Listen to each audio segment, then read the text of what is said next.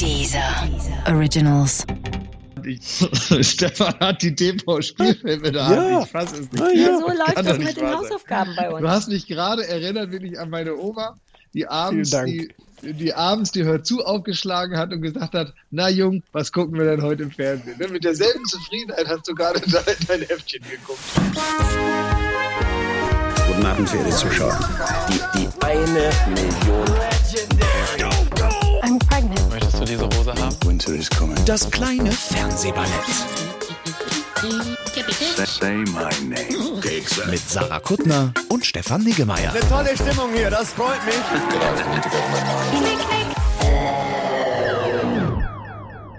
Sarah, wir müssen reden. Wenn du mir noch einmal erzählst, dass heute Klaas Meyer-Landrut zu Gast ist, dann gehe ich. Der ist nie zu Gast. Es ist ein bisschen wie, wie heißt der nicht Jochen Dieselmeier? Wer ist der andere Mann, der nie zu Gast ist? Wie heißt der Mann Mickey nochmal? Beisenherz. Mickey Mickey Beisenherz. Beisenherz. Der, Gleiche der Nummer. war, aber ich bin, ich bin mir nicht ganz sicher, ich bin mir aber fast sicher, dass der irgendwann schon mal war bei uns. Ne, ich denke nicht. Ich wünschte, Ina Müller wäre da. Uh, Ja. Ina Müller hasst Ja. die Sendung heute, weil wir einen Gast haben. Oh Gott, Ina Müller schaltet jetzt schon ab. Lass uns so lange wie möglich nicht mit dem Gast sprechen, damit wir wenigstens so fünf Leute haben, die zugucken.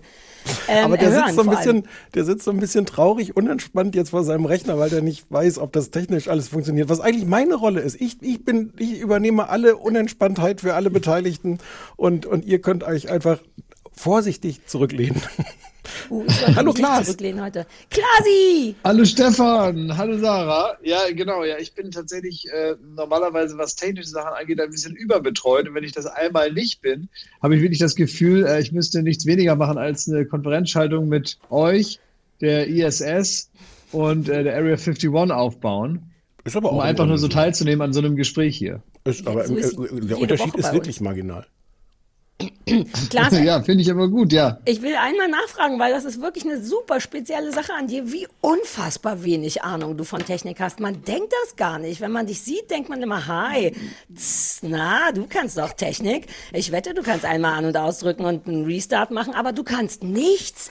Erinner dich mal Ich an den Nerd-Vortrag, den du gehalten hast bei mir in Berlin. Da bist du original mit fünf JPEGs gekommen. Und du wusstest, glaube ich, nicht, dass das JPEGs sind, sondern hast gedacht, hier sind fünf Bilder.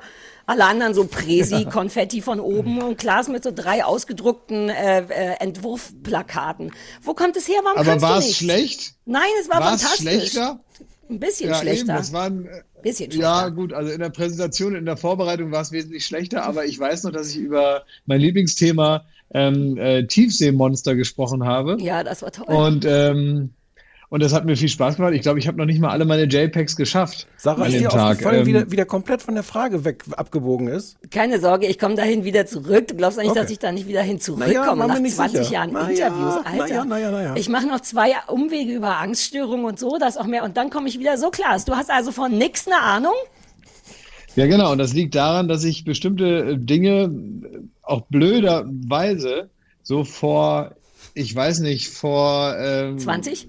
20 Systemaktualisierungen ähm, dachte schon Jahre. abgegeben habe. Ich hätte auch auf Jahren gewartet. Ist er Jahre, ist Nee, aber auch nee, Jahre weiß ich gar nicht, aber, aber, es, aber es gibt ja irgendwann, wenn du sagst, du hast schon jetzt, sagen wir mal, die, die, die, die 20 letzte Softwareaktualisierung schon selber nicht mehr durchgeführt, dann siehst du irgendwann nur noch die Rücklichter dieser Technik. Das ist einfach so. Aber Das, irgendwann weißt du gar nicht mehr, wie es geht. Mittlerweile muss man die, diese Geräte ja nur noch nebeneinander halten und dann machen die das alleine, ja. Darf ich mal eine, Ähm. darf ich mal eine andere These an, anbieten, dass du einfach viel zu früh, viel zu erfolgreich geworden bist und dann dauernd Leute um dich hattest, die, die dir das abgenommen haben und du gesagt hast, äh, ist das hier jetzt so? Ja, ja, ich mach dir das schon. Und, und das Genau. schon, oder? Genau, es kommt, es genau. Und wenn das nicht ist, dann kommt hier irgendwie ein jüngerer Kollege rein und sagt, sag mal, was müllst du dir denn den Desktop so voll? Weil ich so, ähm, also ich bin noch, ich bin noch Vorordner. Oh, es ist traurig. Ich habe so, so, ich habe so hier so ganz viele Zettel, die so vier Jahre alt sind.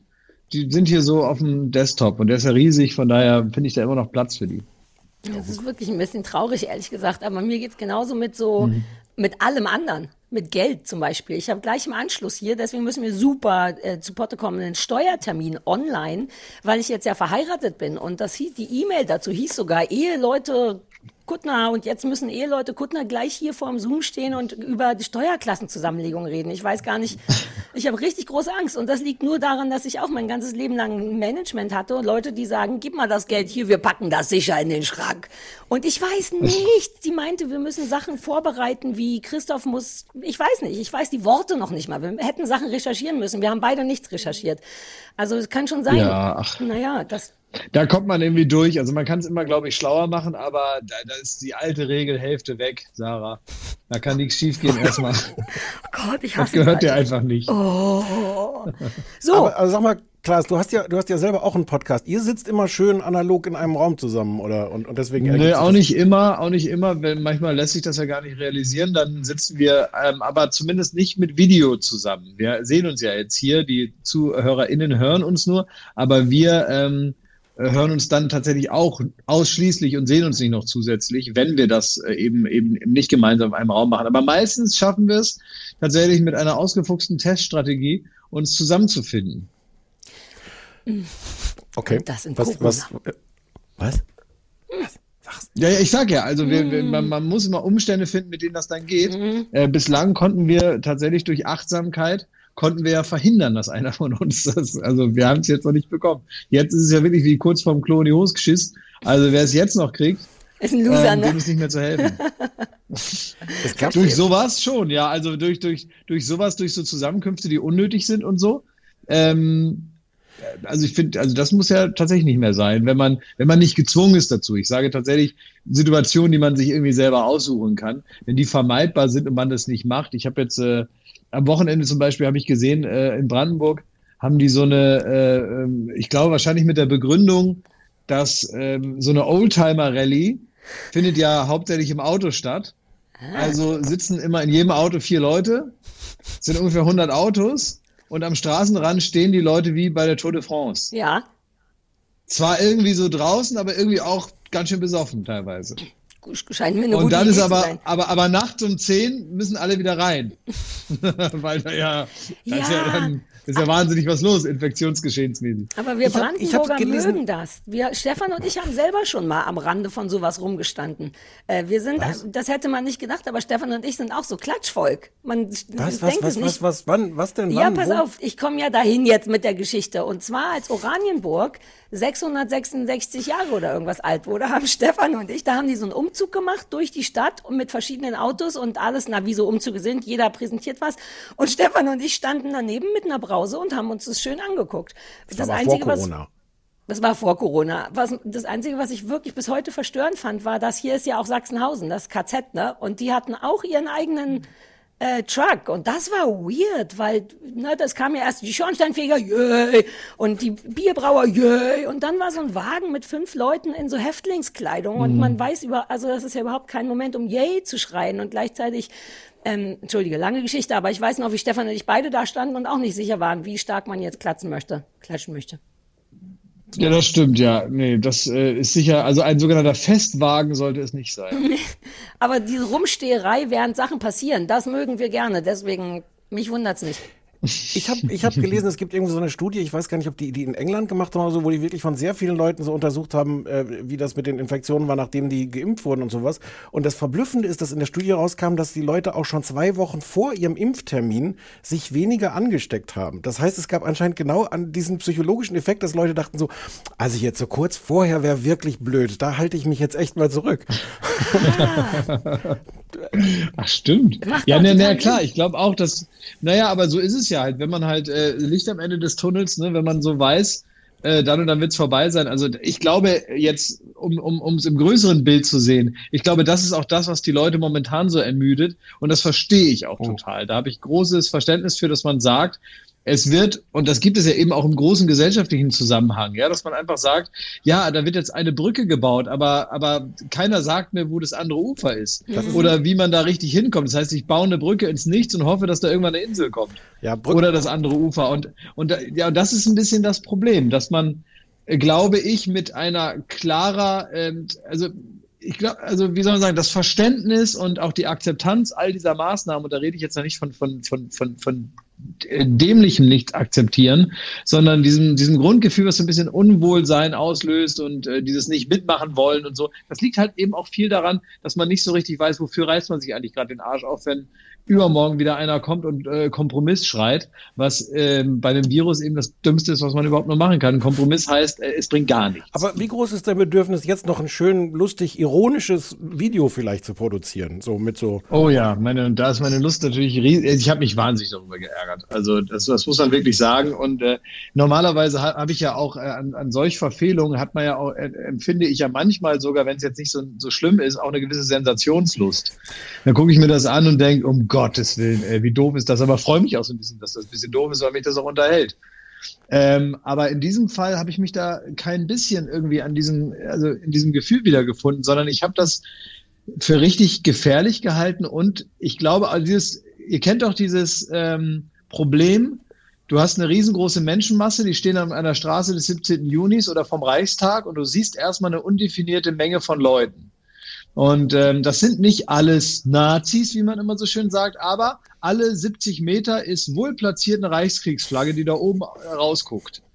Und natürlich kann man ja gar nicht anders, als diese Masse an Menschen als eine Masse an Menschen wahrzunehmen und die äh, damit verbundene Wichtigkeit äh, der Meinung von eben diesen Menschen wird auch ein bisschen daran bemessen, wie groß sie aussieht. Ja, Und jetzt eine vermeintliche Geschlossenheit, die von mir aus keiner beabsichtigt hat, aber indem man das Narrativ eben von Querdenkern und Rechten und all diesen Leuten bedient, äh, größer zu machen, diese, diese, die- diese, diese virtuelle Gruppe aus Leuten, denen man ab einer gewissen äh, äh, ab einem gewissen Volumen dann auch von der Politik vermeintlich zuhören muss und so weiter, weil es ja irgendwann auch ein Bürgerbegehren ist, was man nicht mehr so abschalten kann und so.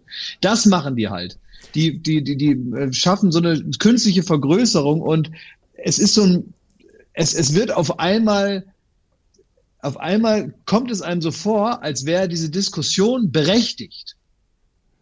Und sie ist es nicht. Sie ist es in dieser Form, in der Sie es gemacht haben, mit diesem Zynismus, ist sie nicht berechtigt. Naja, aber das, das war ja irgendwie das, das Problem. Also diese elende Diskussion, was darf Satire und sowas, führt ja nirgends hin. Aber man könnte schon feststellen, dass das kein strategisch cleverer Einsatz von Ironie war. Also dadurch, dass man einfach nicht sagt, was man meint, sondern womöglich das Gegenteil dessen, aber dadurch dann auch alles so maximal übertreibt und jeder steht davor und denkt so, äh, äh, und was? Ja, Ironie funktioniert halt ganz gut, wenn es wirklich ironisch gemeint ist. Ja, man weiß es halt nicht. Das, ne, das Problem ist, dass vieles von dem, was Sie gesagt haben, komplett erste Ebene war. Es war nur ironisch aufgeführt.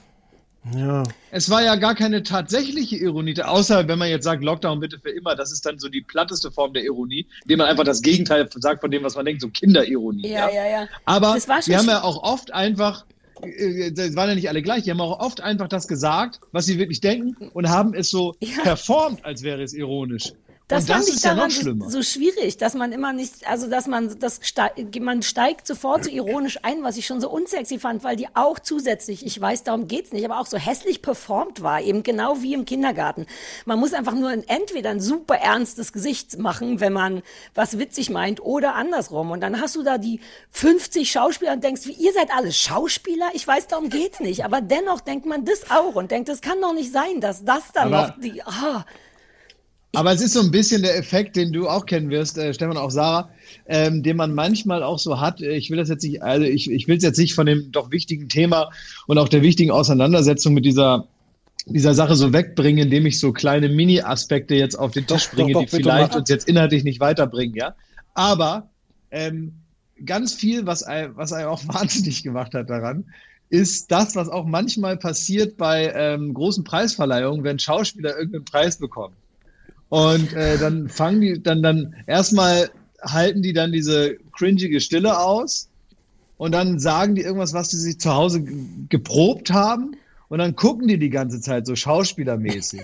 ja, Die gucken dann doch. so intensiv in die Kamera, die gucken super intensiv und so, die, die gucken so durchlässig und äh, gucken einen so ganz, ja, so schauspielermäßig eben an. Ja. Und ähm, das ist eine, das ist ein völlig losgelöstes Problem. Und das kam auch noch oben drauf, wie die, wie die Kirsche auf der Sahne. Ich glaube, das hat einen auch so irre daran gemacht, dass natürlich so eine Schauspieler-Performance auch mit so einer Message, die also blöde ist, ja, ähm, aber auch noch einen so antriggert, weil es mit so einer mit so einer Selbstherrlichkeit und so einem, mit so einem ausgedachten Selbstbewusstsein und so einer Performigkeit dahingestellt. Und mit so GEMA-freier Klaviermusik. So, haben die geguckt. Hallo. Das, oh, Ich das müsste jemand einen Screenshot machen. Warte, ich mache schnell einen Screenshot. Uff. Moment, ich Ah, habe die vielleicht Hände hätte ich dazu noch eine krasse Musik machen sollen, aber ich kann zu wenig Akkorde. Oh, oh, Klaas, ja. Vielen Dank. Oh, ich finde es auch Guck, sexy. Habe ich schauspielermäßig geguckt? Ich ja? das auch nächste sexy. Mal- Ich muss mal das Fenster zumachen. Ich muss das Fenster zumachen hier, sonst. Ich, ich mag, wie schnell das gekippt ist von, oh Gott, ich habe Angst, mich zu bewegen, weil die Verbindung abreißen könnte, zu, ich stehe auf und gehe ans Fenster. Ja, ich, Ja, ich habe jetzt hier zugemacht, damit hier jetzt nicht ähm, hier Ja. wir tragen irgendwelche Hat, Rohre hat hier bestimmt seine Richtigkeit. Euer, euer Podcast ist bestimmt auch so einer, wo hinterher das, ihr doppelt so lange Zeugs aufnehmt und, und der, der schöne Konstantin schneidet das dann schön auf irgendwie die halbe Länge zusammen, wo dann nur noch hast, so hast du den mal gehört, den Podcast? Gar Nicht. Man Ja. wünscht sich manchmal, da hätte jemand was geschnitten. Die schneiden nicht. Nein, nein, die machen Weißt das wie du, wir, die sind auch nicht bekloppt. Sarah, weißt du, dass die diese aufgesagte Werbung machen? Diese richtige, diese richtige gegen Geld, wo dann zwischendurch jemand Werbung sagt?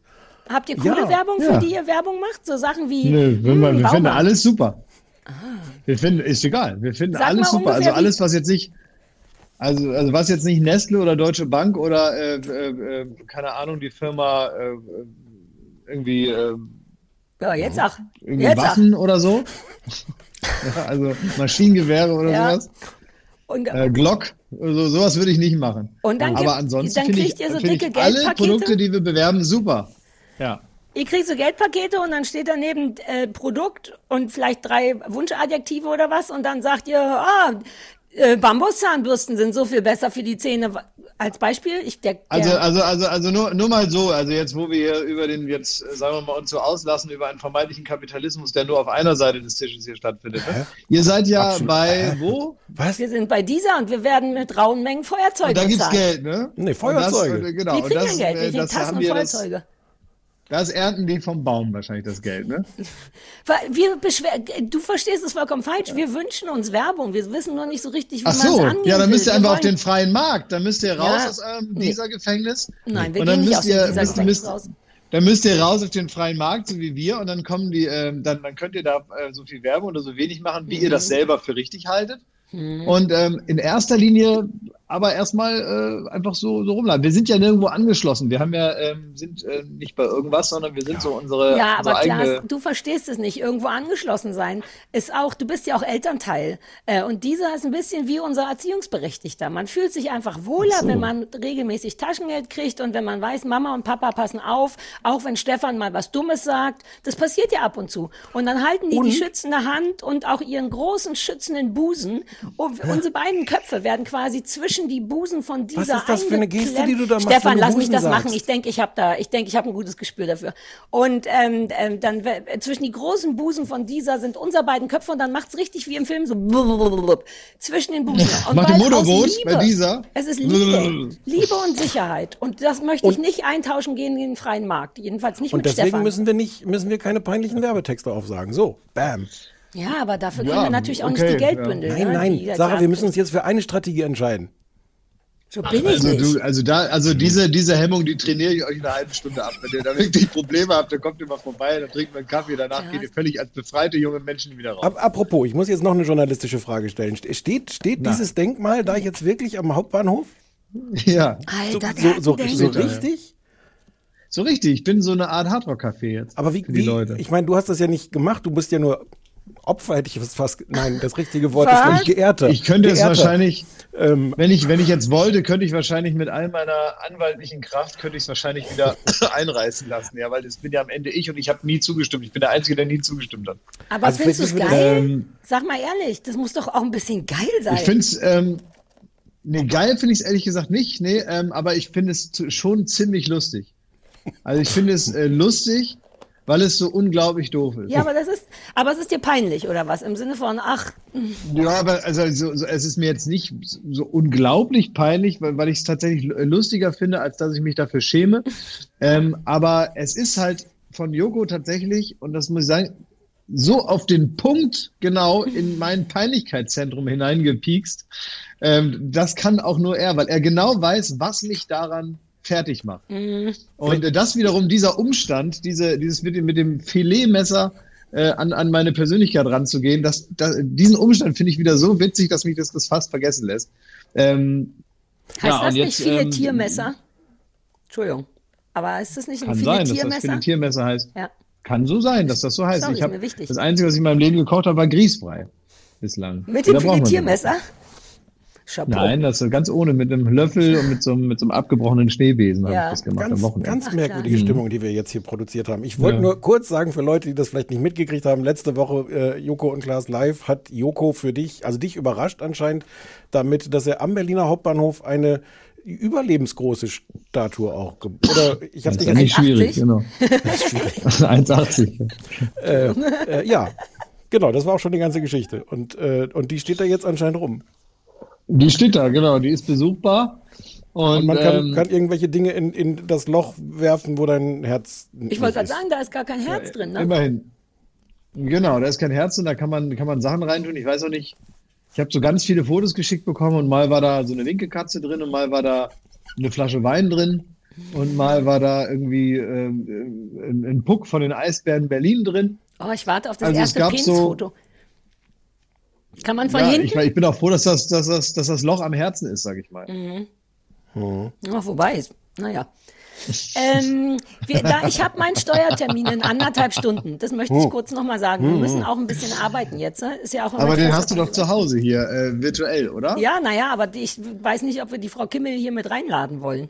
Uh, Ja, sicher. Wobei, ja hilft die euch Ach, auch? bei Frau Kimmel bist, das, äh, bist du auch? Bist du auch bei Frau Kimmel?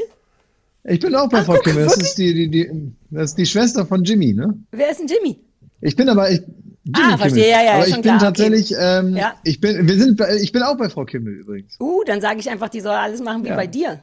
Nur mit weniger Geld. Ja, kann sie, schönen Gruß. Ja, mache Schönen ich. Gruß an Frau Kimmel. So, Also, so, äh, ich habe ich hab auch einen Anrufbeantworter. Wir haben ja einen Anrufbeantworter. Wir haben ja, äh, anders als ihr, ermöglicht es uns, äh, dieser auch solche technischen, modernen Möglichkeiten zu nutzen. Und Menschen können uns auf einen Anrufbeantworter sprechen und das haben sie getan. Sollen wir das jetzt hören oder ist das, ist das doof, weil der Klaas dann da rumsitzt? ja, da muss der bezieht durch. Der sich- Glas ist seit acht bezieht Jahren, sich der teilweise, sein. bezieht sich, Ich habe Zeit. zieht sich teilweise vielleicht auf frühere Folgen auch und ergibt sich nicht so. Aber was soll's? Ich fange einfach Ja, mal. jetzt ich hab- mach. So. Hallo, herzlich willkommen beim Anrufbeantworter vom kleinen Fernsehballett. Unser Name ist Stefan Niggemeier und Sarah Kuttner. Sarah, Stefan, wir müssen miteinander reden. Ich wollte mich beschweren und zwar habt ihr mich gespoilert. Aus gegebenem Anlass gucke ich gerade Tschernobyl, weil läuft im Fernsehen und ich habe kein Sky. Also äh, gucke ich jetzt und dachte mir, hörst dir mal nochmal an, was Sarah und Stefan damals dazu erzählt haben. Und was war? Ihr habt äh, gespoilert. Ja, und zwar erfährt man erst in der dritten Folge, dass sie schwanger war. Tja, Hallo, liebes kleines Fernsehballett. Drei kleine Sachen und zwar einmal ganz, ganz liebe an euch ähm, für die fantastische Unterhaltung. Ähm, Habe ich gesagt, dass ihr anderes Berlin sind? Egal. Äh, dass ihr mir Taskmaster empfohlen habt, war wahrscheinlich der beste Tipp, den ihr seit Jahren gemacht habt. Also auch die anderen Tipps waren gut, aber das liebe ich ungemein. Habe jetzt irgendwie fünf Staffeln durch und perfekte Unterhaltung. Das zweite ist ähm, What We Do in the Shadows oder auf Deutsch äh, Fünf Zimmer Küche Sarg heißt der Film. Den gab es zuerst. Der ist von Tiger Waititi bekannt, glaube ich, aus Jojo Rabbit am meisten. Toller Regisseur. Ähm, und darauf basiert die Serie. Also es hat ähm, nicht, man muss es nicht gesehen haben, aber es ist ein toller Film auch, so wie die Serie. Und das dritte ist eine Frage, die ihr bestimmt auch gut mit dem ähm, Klaus Meyer Umlauf besprechen könnt. Ähm, und zwar geht es euch auch so, dass in Corona-Zeiten es irgendwie gar nicht mehr so viel Spaß macht, Netflix, Amazon und Co. zu gucken, sondern dass man sich eigentlich irgendwie nur noch so berieseln lassen will, so mit was wie Taskmaster. Ich höre gerade die ganz aktuelle Folge, in der es am Anfang um Ukulelen geht. Und ich möchte ganz kurz dazu sagen, dass Sarah alles richtig macht. Ukulelen sind nämlich Rudeltiere und müssen auf jeden Fall in einem großen Rudel gehalten werden, sonst sind die sehr unglücklich. Hallo, ich bin der Dirk. Ähm, ihr werdet mich wahrscheinlich jetzt steinigen ähm, für die nächste Frage, aber ich wollte einfach mal fragen, ob ihr ähm, Killing Eve schon besprochen habt. Ähm, vielleicht bin ich auch ein bisschen äh, zu spät dran. Ich habe leider einige Folgen verpasst. Ich werde die aber ganz, ganz, ganz dringend nachholen. Ähm, ansonsten seid ihr super, super toll und mein wöchentliches Highlight. Hallo, ihr zwei, der Nils hier. Ähm, wir haben jetzt im Jahr eins in der Pandemie Netflix so ziemlich leer geräubert, äh, suchen uns jetzt die Perlen aus dem Fallobst raus. Ähm, und ihr wollt ja eigentlich immer eher harte Liebe oder Hass von uns. Ich habe heute mal eine Empfehlung aus der Mittelmäßigkeit. Ähm, und das ist Snowpiercer. Ähm, das läuft, wie gesagt, auf Netflix und erzählt die Geschichte, wie Menschen nach der selbstgemachten Eiszeit in einem Zug äh, um die Welt fahren mit tausend und einem Waggon. Und ist so eine Mischung aus Hunger Games und Traumschiff. Ähm, da gibt es Aufstände zwischen den einzelnen Klassen und so weiter. Ist nicht unbedingt tiefgründig oder anspruchsvoll, aber die Charaktere sind eher unnervig und es gibt ganz wenige Close-ups, die fünf Minuten dauern. Ähm, mir gefällt am besten die Verwandlung von Jennifer Connelly ähm, als Zugchefin Melanie. Die ist äh, auch so eine Mischung aus Heide Keller, äh, die dann aber zum Zugnazi wird. Hallo, hier ist die Rita. Könntet ihr mal bitte What If für mich adäquat weghassen? Das ist äh, die neue Serie mit Renée Zellweger auf Netflix. Ganz, ganz, ganz, ganz schlimm. Also die Frau und auch die komplette Serie. Hallo, hier ist Anna aus Berlin. Und zwar wollte ich ganz gerne noch was zu der Britney Spears Doku äh, ergänzen, über die ihr gesprochen habt in der letzten Folge. Und zwar gab es schon eine ganze Weile vorher auf einem YouTube-Kanal namens Deep Dive ähm, in eine inzwischen tatsächlich sechsteilige Reihe dazu, wo jede Folge so 30, 40 Minuten lang ist, äh, wo die dann noch mal ein bisschen mehr in die Tiefe gehen. Und es gibt auch einen ganz, tolle, ähm, ganz tollen Podcast und YouTube-Kanal, der nennt sich Psychology in Seattle. Der hat dazu dann auch noch mal ähm, so ein, zwei, drei ähm, wirklich brauchbare Kommentare gegeben und das noch mal eine, dem Ganzen nochmal eine etwas andere Perspektive gegeben, die ich auch ganz interessant fand. Also ich hätte da jetzt auch ein paar Fragen an den Produzenten, ob das wirklich in dieser Länge Ja, alles naja, musst du mal. angemessen war. Tja, aber, Ja. aber bei uns über die Werbung beschweren. Ja, aber wir lassen wenigstens das Volk sprechen und nicht das Geld. Aber direkt danach soll das Geld sprechen. Bäm, bäm, nein, nein. Auf keinen Fall soll danach das Geld, das schneidest du Nicht raus, zurückrudern, ne? das war Schneidest super, du- das war schneidest super. du raus, Stefan. Das kommt dann am Ende noch so ein Puh. Ja. So, hu, jetzt müssen wir das doch alt noch abklappern, sonst Nö, sind die Leute, oder? denken die wieder, dass so. wir die nicht. Hier, Taskmaster. Klaas, hast du Taskmaster schon gesehen? Nee, habe ich noch nicht gesehen. Oh Gott, nee. das muss ist komplett so, das deins ist- Ja. Wir Ja, erklären äh, erzähl, äh, erzähl mir in einem Satz kurz, worum es geht. Fünf Comedians. nicht mal gehört. Vier Comedians müssen super lustige, weirde Aufgaben äh, äh, lösen, wie eine Kartoffel werfen, aber nur innerhalb eines roten Blablabla. Und jeder löst es auf eine andere, sehr lustige äh, Unterhaltung. Es ist britisch. Und das, nichts davon ist Okay. geschrieben. Es ist wirklich unfassbar lustig. Man kann einfach irgendeine Ah, Folge super. gucken und wird glücklich davon. Ja. Du wirst Man es kann, richtig gut ich. finden. man kann es schlecht so beschreiben, Okay, dass man, dass die Leute es gut finden, aber du musst es nur googeln, bei Ja. YouTube sind die alle und nur kurz angucken und Du dann wirst es schreib lieben, mir das auf. Das ist Und so dann nächstes- unfassbar deins. nächstes Jahr produziert ihr einfach Okay. die deutsche Version. Es gab schon Versuche mit, mit Atze Schröder als, als Host. Die hat, das hat Ach, RTL, aber Atze ist super. das hat RTL produziert, aber nie gesendet. Das, was Hm. immer das bedeuten mag. Ach, ich glaube, da, also wenn, dann, dann lag es an RTL und nicht, nicht, an, nicht an Atze. Ja. Hab- Oh, ich der hab ein Klaas war Herz mit Atze schon mal essen augenscheinlich. Nee, noch nie. Ich habe den noch nur einmal mich ganz kurz mit dem unterhalten. Ich habe einen äh, Podcast tatsächlich mit ihm gehört. Äh, Ich weiß gar nicht mehr, wo der zu Gast war, äh, aber eben als äh, Hubertus und äh, dann mal ohne Pfiffy. Bestimmt Darf man. Äh, ich glaube, der war beim, ich glaube, der war bei Matze Hilscher. Ja, Atze war bei Matze. Und das war, ja, und das war ein ganz tolles Gespräch.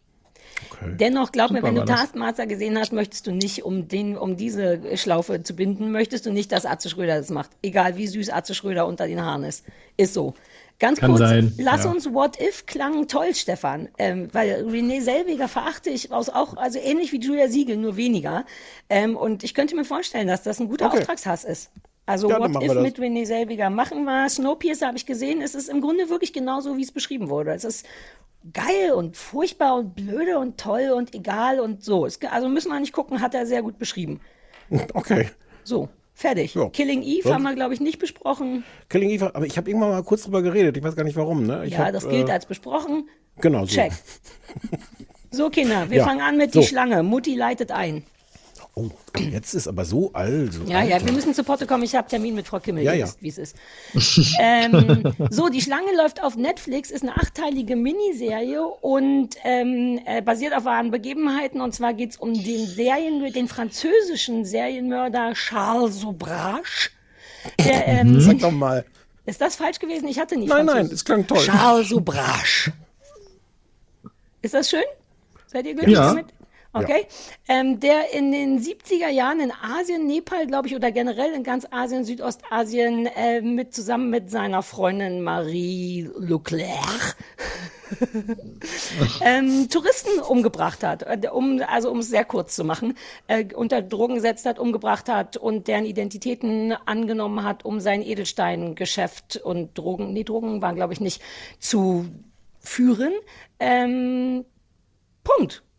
Ah nee, es geht noch, ah, ach, das war meine, meine liebste Vers- äh, Per- Person in der Serie, war der niederländische äh, Diplomatensohn, wollte ich sagen, aber der arbeitete richtig, der wirkt nur sehr jung. Äh, Diplomat Knippenberg, glaube ich, der sich ähm, anfangs scheinbar als einziger darum kümmert, dass diese Fälle aufgeklärt werden von den ganzen Hippie-Touristen, die da alle umgebracht werden.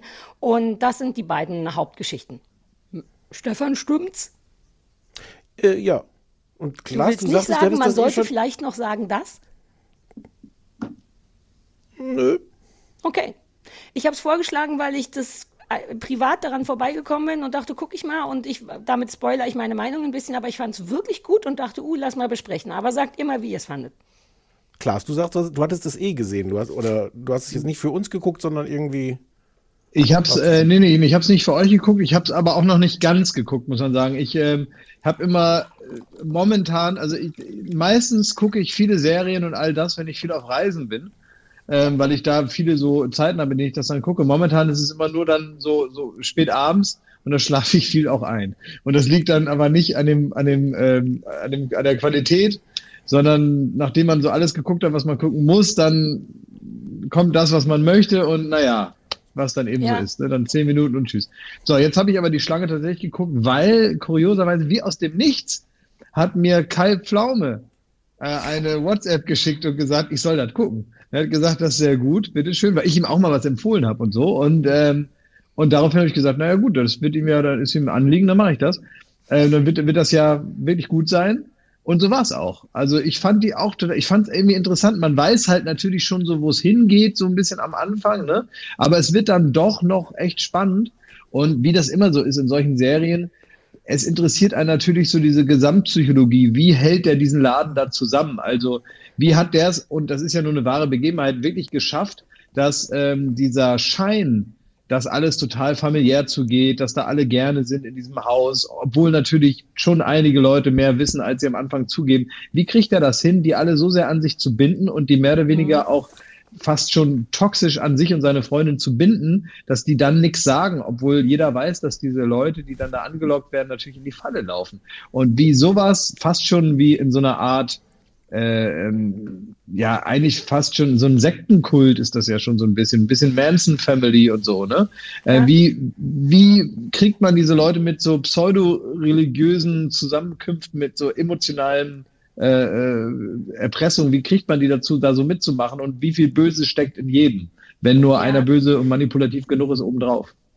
Vielleicht muss man noch tatsächlich dazu sagen, dass die da so ein Häuschen haben in wo ich wo ist das Bangkok? Ich, Thailand. Ja, Thailand. Ja. Mhm, Bangkok, genau. So, Mhm. so ein Häuschen mit Pool oder die ziehen glaube ich dann irgendwie auch noch mal um und da dann tatsächlich so ein bisschen hippiemäßig die ganzen äh, Hippies aufsammeln und hier könnt ihr was trinken und lasst uns Tischtennis spielen und so und dann werden die da vor Ort alle äh, ver, Ge ge die spielen da gefährlich, gefährliches, äh, lass uns Tischtennis spielen, das ist so, so, so wirklich inzwischen auch so ein, seitdem so ein Warnsatz, wo man Kindern sagt, Vorsicht. Ja, wenn jemand Das ist, oder das ist so eine Einstiegsdroge. Tischtennis am, am, am, Helmo, am Helmholtzplatz sollte man das sowieso nicht machen in Berlin. Wenn da einer nach einem Tischtennis äh, äh, fragt, ist es auch meistens ähm, nicht ganz nüchtern. Ähm, aber oder man muss äh, Charles Sobrage in den Bauch boxen. Das sind die zwei Fun-Sachen, die man da in dem Häuschen machen darf. Entweder Charles Sobrage, Sobrage in den Bauch boxen, weil der super stark ist, oder Tischtennis spielen. Also es ist also ein bisschen tatsächlich Hippie-Kommune und innerhalb dessen, ähm, das wollte ich nur dazu sagen, damit die Leute wissen, wie es da aussieht. Das ist nicht ganz sektig, aber es hat etwas Sektenartiges tatsächlich. Ja, genau, dieser, ich, so dieser, genau, es ist nicht so sektig in dem Fall, es ist jetzt kein tatsächlicher Personenkult, aber dadurch, dass er so ein charismatischer Typ ist, der natürlich in gewisser Weise die Männer ein bisschen verehren und die Frauen anhimmeln und so. Damit kann der halt sehr gut umgehen und ist halt so soziopathisch, ähm, dass er das einzig und allein für diesen Zweck dann wirklich auch ganz gezielt einsetzt. Und das finde ich schon interessant, ähm, weil ich denke mal, dass so oder so ähnlich das ja nun häufig passieren kann, dass so eine ganze Gruppe von Menschen einfach äh, aufgewiegelt werden und äh, machen dann irgendwas äh, Doofes und dann Hashtag alles dicht machen oder so. Oh, Kann man exakt direkt damit vergleichen, würde ich auch Ja. so sagen. War ein Stefan? Witz, hallo. Oh Gott, Ja, ja. wir haben doch alle ausreichend gelacht. Oh klar, du, ein du kleiner weißt Witz. doch, Nein, man nein, darf nein, ich nie das sagen, das war ein draußen. Witz. Ich, Ich wollte jetzt, ich wollte jetzt, ich wollte jetzt kein, ich wollte jetzt nicht Mord gleichsetzen mit sowas. Das war, ähm, es war nur ein Witz. Ich zucke nur zusammen, weil ich das ganze Wochenende wirklich von hunderten Leuten äh, auf Twitter als Faschist beschimpft wurde, weil ich geschrieben habe, wie schrecklich ich diese Videos finde. Deswegen bin ich doch so ein bisschen wundgescheuert an der Stelle. Oh, Mausepeter. Ähm, ja, na ja. Hm, hm. Ähm, Wie fandest du es ähm, denn? Ich hatte dich ein bisschen gedrängt, das zu gucken, aber eigentlich nur, weil ja, und ich habe mich auch ein bisschen gewehrt dagegen, weil ich so ein Overkill an, an True Crime irgendwie habe. Also was ich ganz toll fand, äh, und ich habe ich habe es auch noch nicht, so- ich habe drei Folgen geguckt. Ich kann es leider nicht googeln, weil ich Angst habe, dann irgendwelche Dinge rauszufinden. Aber ich werde hinterher nachgucken, wie die das gemacht haben, dass das so geil 70er Jahre mäßig aussieht. Diese Ja. ganzen Kulissen, die Atmosphäre, die Farben, das äh, ist auch irgendwelche die Musik Flughäfen. Bitte? Es ist, glaube ich, viel die Musik. Ich habe mir genau diese Gedanken gemacht. Ich, und das Ja, ist aber- viel so düdelüdelü. Aber Leute, erzählt mir doch mal, war es denn so in den 70ern? Erzählt mir das doch mal. Du bist so assi unverschämt. Du bist so assi unverschämt. Mit, War das Licht wirklich so wie in dieser Serie? es sieht Aber- alles aber- aus wie CSI Miami. Das muss man schon sagen. Es ist sehr golden. Und Naja, aber so diese, es spielt ja viel an, an Flughäfen und so. Sie haben auch manchmal diesen, diesen Effekt, dass sie so anfangen, dass sie dann so 4 zu 3 Bilder haben, die so, äh, die so aussehen wie wirkliche historische Aufnahmen, die dann groß werden und man sieht, es ist irgendwie dann doch, wir sind doch in dieser Serienwelt. Dieses Interview ist gut, ne? Am Anfang und so. Das ist gut. Ich, also das finde ich fantastisch und wie gesagt, ich kann es jetzt leider noch nicht googeln, aber das will ich hinterher unbedingt rausfinden. Wie viel ist das alles im Computer gemacht? Das ist also, weil es gibt doch diese, diese Schauplätze so nicht. Und es, man kann sich das doch auch, auch Netflix kann sich doch nicht Wie, leisten, es da gibt diese. Schauplätze nicht. Na, es gibt doch keinen Flughafen mehr, der so. aussieht wie so ein 70er-Jahre-Flughafen. Und die Doch, also so, sowas kriegt man schon hin. Also, Also, Dafür fahren die doch alle nach Berlin für Damen Gambit und so, für so 70er Jahre. Also ich meine, in Tegel hätte das doch drehen können, oder nicht? Naja, Ähm, das ist zumindest im ein Tempelhof, 70er ja. Flughafen. Ja, irgendwie so. wie, wie, also wie, wie, wie abge. Äh, Ja, aber wir äh, arbeiten seit Jahren beim. Fernsehen, Stefan. Ja, pff. Das ist echt Ähm, so. also, also, also da bin ich, also das würde ich schon, würde ich schon denken, dass man das hinkriegt. Ja, okay. Okay. Also das war ganz normal, wie die die Atmosphäre hingekriegt haben.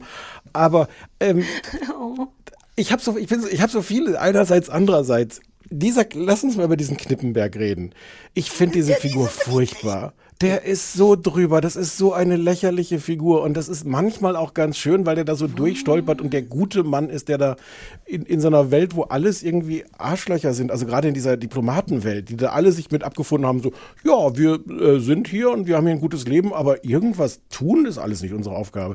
Und, aber dafür finde ich den so klamaukig drüber und ich finde an anderen Stellen ist es mir auch so schauspielerisch, na, nicht, es ist so ein bisschen dicke aufgetragen. Aber die Beziehung zwischen dem und seinem Diplomatenchef, also er hat ja den echten, wer ist der Bo ist das der Boden, der ältere Mann ist Der ja Botschafter. So, ist das der Botschafter?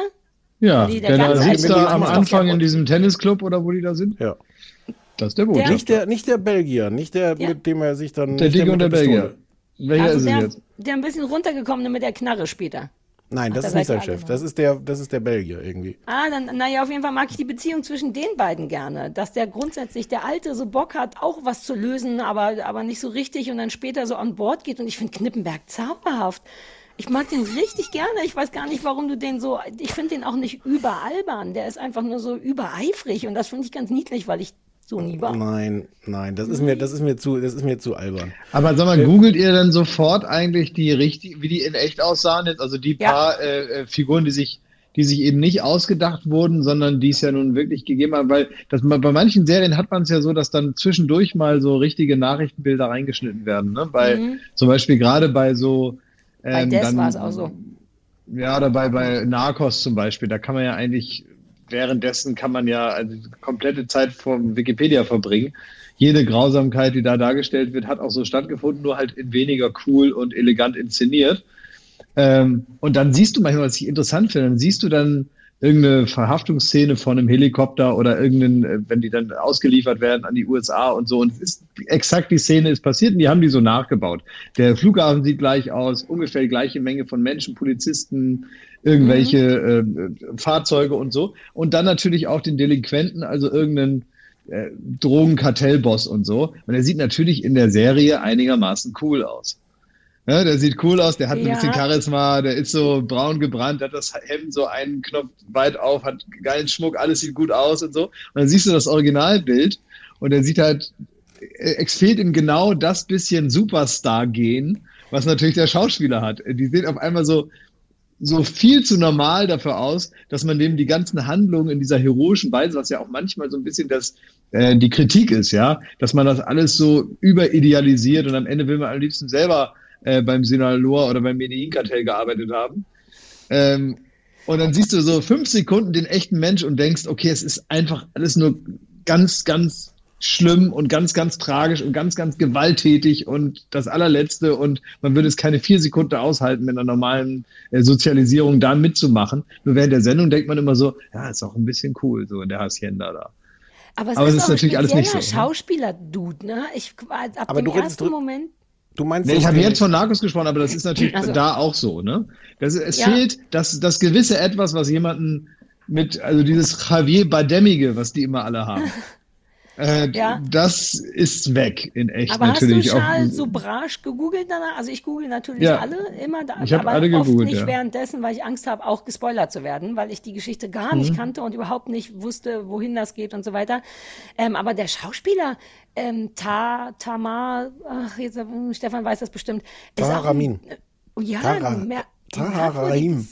Gesicht, oder? Also ich habe den mal gegoogelt und der ist im ja, wahren aber Leben Charisma halt eben.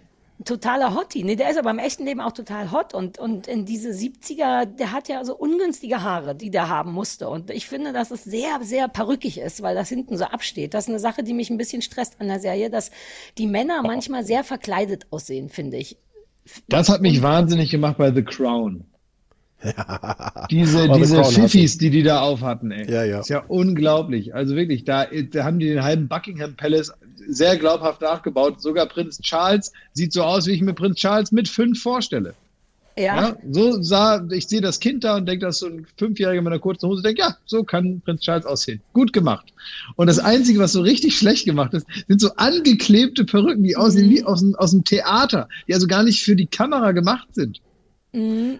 Aber das sind die zwei Sachen, die nie hinzukriegen sind. Das eine sind Haare, was die nie hinkriegen, und Ist das andere so. sind, sind äh, Flüssigkeiten in Tassen. Das ist ja das, was mich regelmäßig triggert, wenn man in irgendwelchen Serien sieht, wie Leute so tun, als würden sie einen Kaffee trinken. Alter, Und- Gamer und Girls du war in die Hölle jeder- deswegen. Und du in jeder Sekunde merkst, da ist gar kein Kaffee drin. Ich denke, warum kann denn da jetzt nicht Kaffee drin sein? Dann würde es Und auch dann müsste es gar nicht spielen. Koffer Was? auch. Wenn Leute so drei Koffer äh, beim Laufen so machen und man denkt, really? Wenn die alle so leicht sind, das macht mich wahnsinnig. Aber wir müssen bei die Schlange Aber, aber ich weiß, weißt du, die Schlange, weißt du, warum man, glaube ich, äh, das besser akzeptiert mit dieser, mit dieser komischen Frisur? Weil wir so ein bisschen ähm, ähm, äh, ja, desensibilisiert wurden für merkwürdige Frisuren in geilen Filmen durch die Coen-Brüder.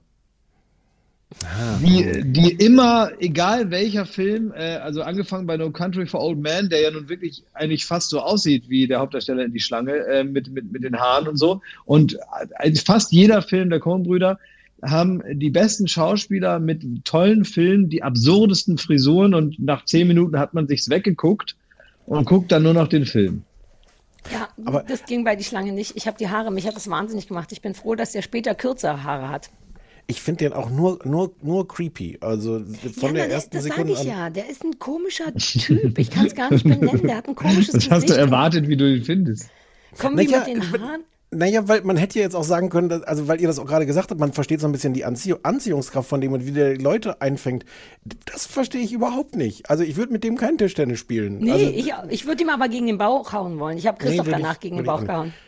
Aber so doof, ne? aber ich glaube auch diese, äh, was ich so dachte, als sie am Anfang diesen, diesen Holländer da in, in diesem Edelsteinladen, in diesem Schmuckgeschäft da anquatschen und so, da dachte ich auch, äh, diese Art von Ansprache dort, das geht auch eben nur mit so Rucksacktouristen.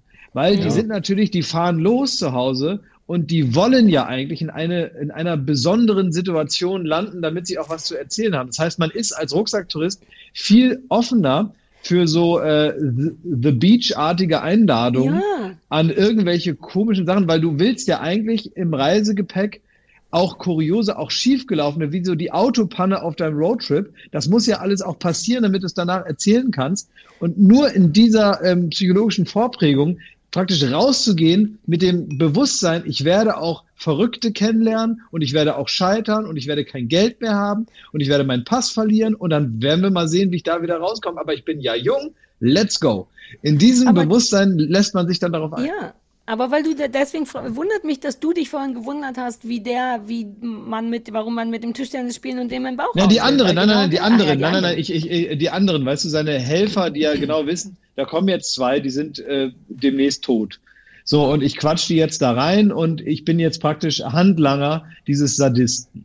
Ja. Äh, das- Wobei auch das das, finde ist ja ich eine den- Entwicklung. Die wird ja auch da gezeigt, Ja. so wie es dann zum ersten Mal tatsächlich dazu kommt, jemanden nicht nur unter Drogen zu setzen, sondern wirklich umzubringen. Das müssen die auch erst lernen da. Ja, da sind die, da sind die kurz auch erst zu denken so, ey, ist das jetzt wirklich in Ordnung? Umbringen? Aber dann Aber zwei, dreimal okay. drüber nachdenken und so. Man nimmt Ja, sich ja. die Zeit dafür. Ich Ähm, wollte aber- ich wollt noch ein paar Sachen Ja. sagen. Ähm, Ja, gerne. Also ich, ich finde das trotzdem gut, also trotz meiner, meiner Beschwerden über gewisse Über den Flughafen? Äh, nein, den Flughafen finde ich super. Nein, Ah, ich ja, finde genau. auch die Geschichte gut.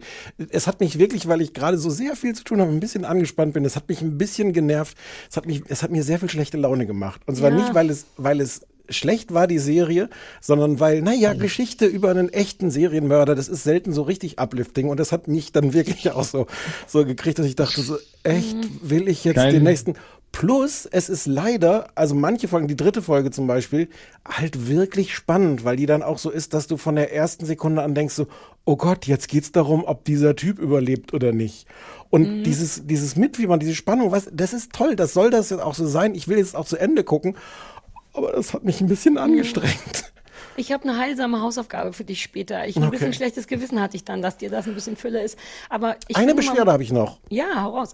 Ey, diese Zeitsprünge, Leute, das ja, war Alter, zu drei Fülle. Monate vorher, zwölf Monate zurück, fünf Du Minuten bist auch immer so am und- Mitrechnen ja. im Kopf. So, ist das war jetzt vor der, aber nach der Szene, die wir Ja. gerade gesehen haben. Auch haarmäßig ein Ding, ne?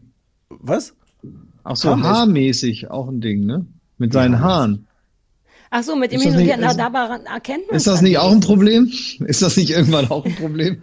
Soweit, soweit habe ich vielleicht gar nicht geguckt oder das ist mir nicht aufgefallen, aber, aber die Nee. machen schon wirklich sehr, sehr viel, auch Zumal so man nie so einen. Jetzt-Punkt hat. Man hat nie, man hat das Gefühl, man hat Ja. nicht so einen Orientierungspunkt im Sinne von, okay, wir gehen immer nach da, nach da und hier ist Ende, sondern irgendwann weiß man gar nicht mehr, in welchem Jahr man ist, nur dass es zwei Wochen vorher war. Ja, aber das da habe ich irgendwann nicht ja. mit gerechnet. Wobei ich dachte, stimmt. das haben die bestimmt für Leute wie dich gemacht, Sarah, weil das ja immer mit diesem Klackergeräusch von so Flughafenanzeigen eingeblendet wird, die Weil ich Uhrzeit. gerade, falls ich die Waden dehne gerade, ja. Ja, exakt. Das habe ich dann immer gedacht, weil ich dachte, äh, und dann dachte ich, ah, du wirst jetzt dazu gebracht, einmal kurz zu gucken, dass du weißt, in welchem Jahr wir sind. Halt dich fest, ich habe sogar, äh, wie es meine Art ist, direkt am Anfang verpasst, dass das eine echte Begebenheit ist. Das fing also an, irgendjemand klackerte und da stand, das, das stimmt. Und Wie nach so, nervig. zehn, ja, nach so zehn Minuten sage ich zu Christoph, das ist doch eine echte, weil die Geschichte ist tatsächlich cool, darauf wollte ich noch hinaus und deswegen auch nicht so komplett vorhersehbar, weil sie so blöd das klingt, wirklich das Leben geschrieben hat. Während, wenn Hollywood Sachen schreibt, ist ja dann manchmal trotzdem klar, wo der Höhepunkt sein soll und wie vermutlich das Ende wird. Und bei echten Sachen weiß man ja nicht, wie das ausgegangen ist. Das mag ich daran gerne, aber ich habe eine ganze Zeit lang nicht gewusst, dass es so ist. Also auch die Klackergeräusche halten mich nicht davon ab, nicht hinzugucken. Ich liebe, aber das möchte ich nochmal sagen, ich habe die Stimmung geliebt, dieses 70er. Ich hätte gedacht, dass mich das nervt. Ich bin ja kein großer Fan von so Kostümsachen, aber dieses ganze sommerliche, ich hatte sofort Bock auf Urlaub und die Klamotte ist geil, also von den Frauen besonders, von den Männern so mittel. Aber, und das sieht alles eben so CSI Miami-mäßig aus. Es ist alles warm und gemütlich und ja, es Wie wird auch von den gestorben. Sonnen, wie viele von den Sonnenbrillenmodellen hast du dir schon bestellt? Oh, im Ernst, die, alles, was die anhaben, die tollen Hosen und die Blusen und oh. Also das mochte ich sehr und es ist spannend und ich möchte, finde es nach wie vor sehr empfehlenswert.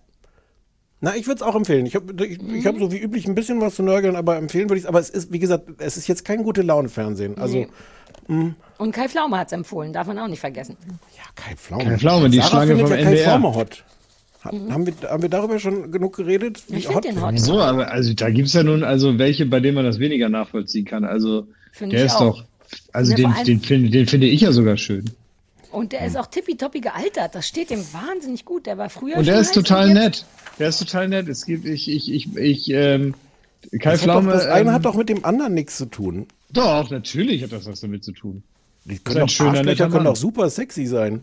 Findest du? Also gerade Arschlöcher. Ja, das ist Ja? leider richtig. Ich könnte fünf nennen, mach's aber nicht. Du warst mit vieren schon zusammen. Oh, nee, völlig. Hi. nein, nein. Ich habe nie mit George Bush geschlafen. Okay. äh, gut. Ähm, ja, Jetzt Klaas, habt ihr schon mal einen Folgentitel. Hm. äh, du fandest es auch ganz gut, ne?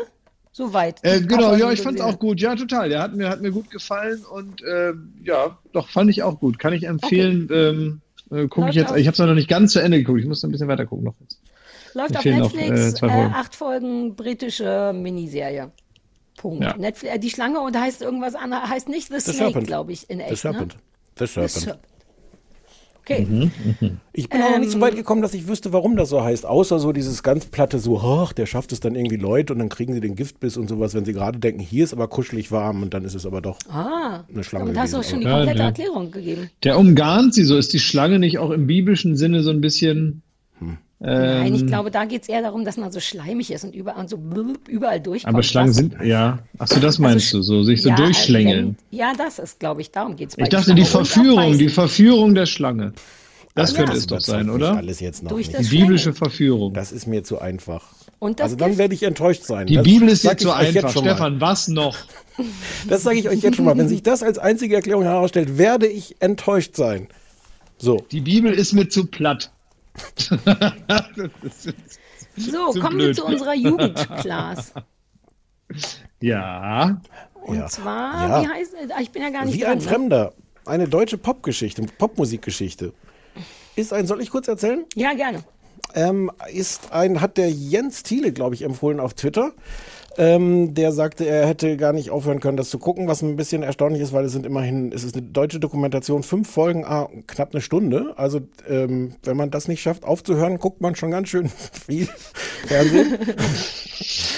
Ähm, und es ist die Geschichte von dem Musiker Roland Meyer de Voltaire, der wohl früher mal ein, eine sehr, sehr, sehr vielversprechende Band namens Voltaire hatte.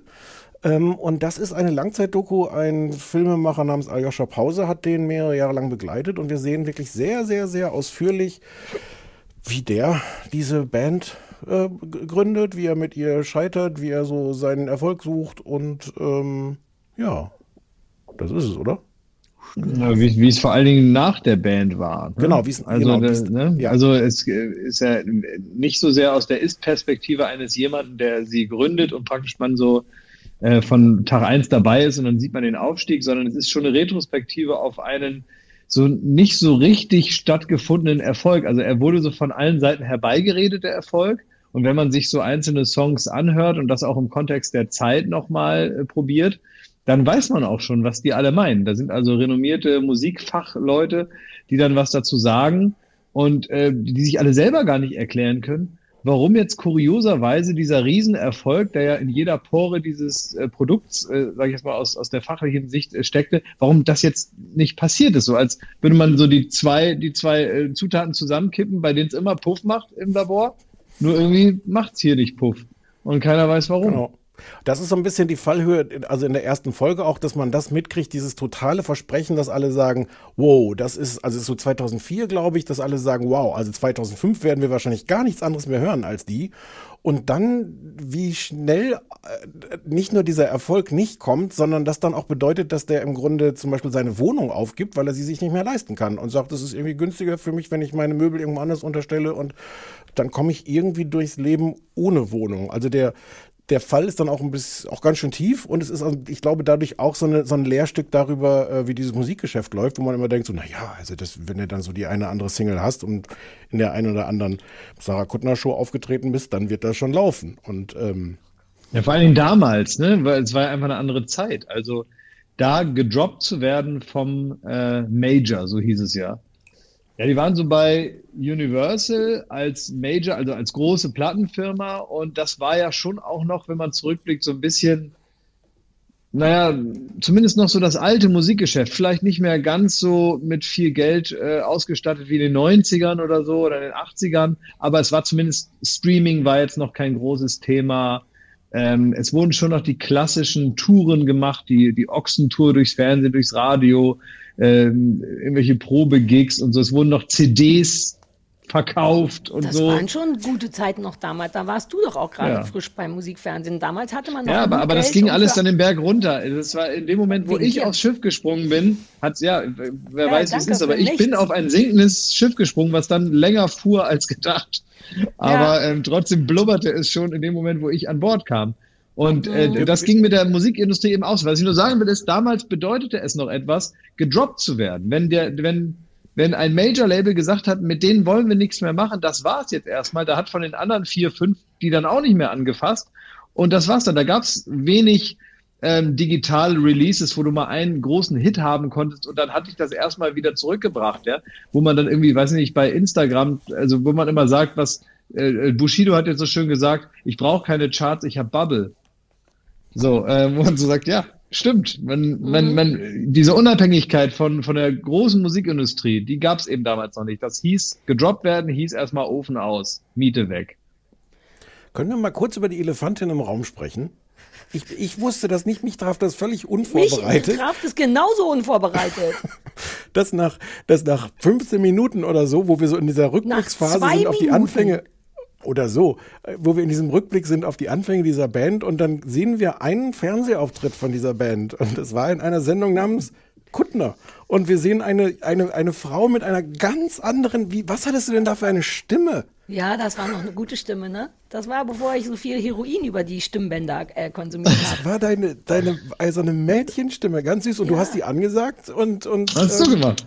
Ja, ist das nicht krass? Ich war richtig hart überfordert von mir selber. Du warst, du warst, da darf ich dir das mal, das ist ja für dich jetzt schwierig zu sagen, ne? aber ich, Ich kann mich sehr gut an diese Zeit, ich kann mich sehr gut an diese Zeit erinnern. Und es war eine fantastische Show, Mhm. eine wirklich fantastische Show. Die war lustig, es waren immer gute Gäste da. Es war, ähm, es war die eine Show, die jeder haben wollte. Und wenn du da als Band zu Gast warst, dann, dann konntest du dir das ans Revers heften, da konntest du auf deine CD einen Aufkleber machen, äh, dass man da war. Und es war wirklich so. Es war ein richtiger Qualitätsgarant, wenn man dort auftreten durfte. Und deswegen wusste ich auch in dem Moment, wo ich deinen Ausschnitt gesehen habe, weil meine Vermutung war ja zwischendurch mal, ob es eine Mockumentary ist, weil dieser Name so ausgedacht ist und weil dieser Typ so, so klischeehaft äh, ähm, ähm, ähm, Frickelmusiker ist und so, dass ich so denke, das ist doch irgendeine Scheiße, die sich einer ausgedacht hat aus Hamburg. Warum klingt er denn genauso wie Jochen Distelmeier? äh, das ist, das ist doch alles Quatsch. Ähm, Aber äh, dann kam Wusstest du es Sarah. echt, als da- du mich gesehen hast, ne? naja, dann, weil daran konnte ich mich erinnern. dass Ich war ja nun selber oft genug in diesem Studio oder habe aus meinem bunten Studio, was äh, Wand an Wand war nebenan, wo immer nur so äh, ähm, hier, wie hießen die, As5 As5 zu Gast Du waren. hattest nur DJs. Da hab ich, ich hatte nur DJs und habe ich immer so rübergeguckt äh, hinter die Kulisse in dein Studio und dachte, oh, schön. und aber musste jetzt ich hast du wieder dein eigenes Studio. In den Togo Club. Ja, Ich jetzt mittlerweile, aber das, äh, damals halt.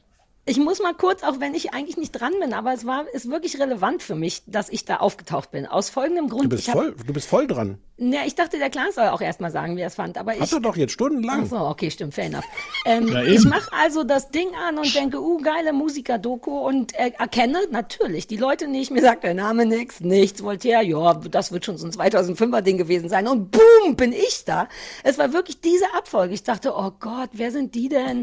I don't know. Und auf einmal sag ich selber mit dem hysterischen, das ihr, Voltaire, zauberhaft, was immer man damals, ich damals immer gesagt habe. Ich spule das instinktiv vor, weil es mir vor meinem Mann peinlich ist und vor mir und bin danach ganz aufgeregt und schäme mich wie Sau. Und ich muss ähm, es ehrlich sagen, ich habe noch nicht mal die erste Folge fertig geguckt, weil ich es nicht ertrage. Es ist so weit weg von mir jetzt, so unfassbar weit weg, dass es mir wirklich ein unschönes Gefühl gemacht hat. Das tut mir leid, weil die Band, glaube ich, zauberhaft waren damals und gute Typen und so, aber das ist über, das ist so sehr meine Jugend, dass es mir dass ich fast so ein bisschen auf eine unschöne Art melancholisch geworden bin. Also wirklich auf Es ist Carrera Club, ja.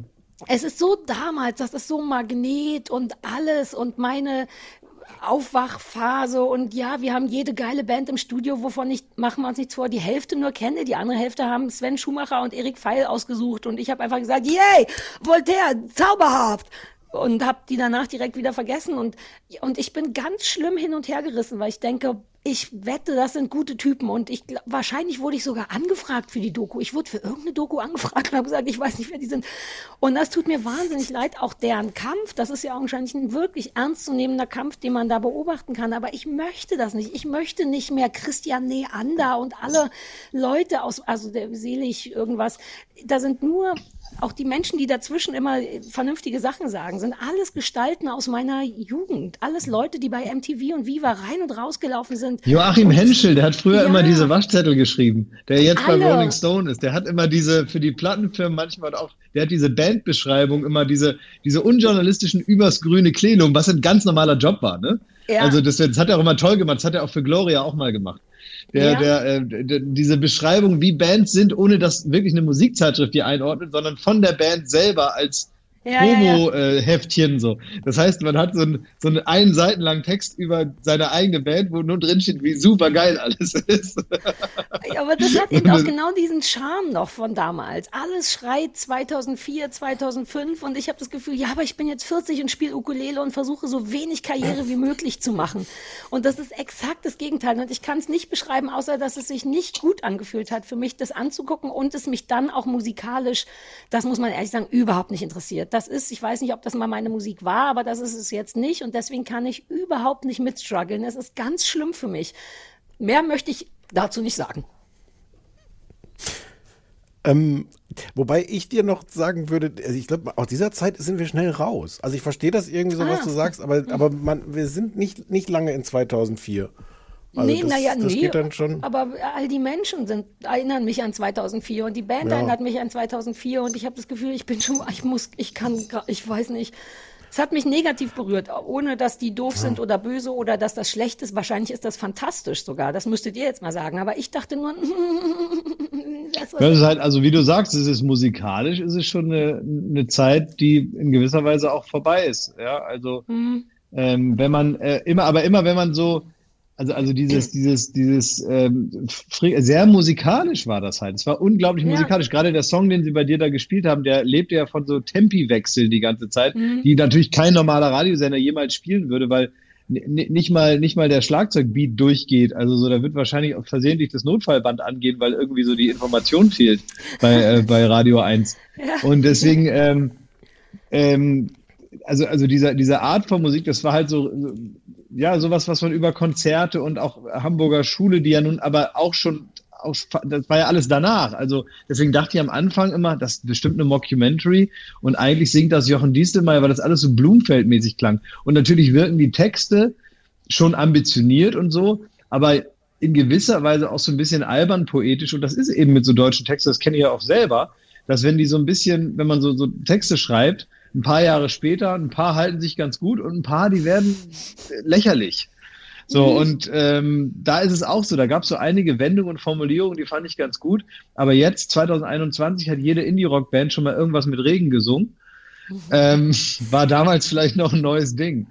Weiß ich nicht. Es gibt also abgegriffene Bilder, die vielleicht sich damals nicht so abgegriffen angefühlt haben oder so. Wenn ich mir jetzt so bestimmte alte, ja, um beim Thema zu bleiben, Blumenfeldplatten oder so anhöre, damals hängt vielleicht auch mit meinem eigenen Alter damals zusammen, aber damals fand ich das so, wow, super, in, interessante Haltung und so. Und Aber mittlerweile denkt man, Kriegt dich das als Musiker? Bei mir ist es auch zu speziell, also zu fachspezifisch. Es fühlt sich an wie so eine Nee, Doku ich finde den Gesang, der- der- der oder so.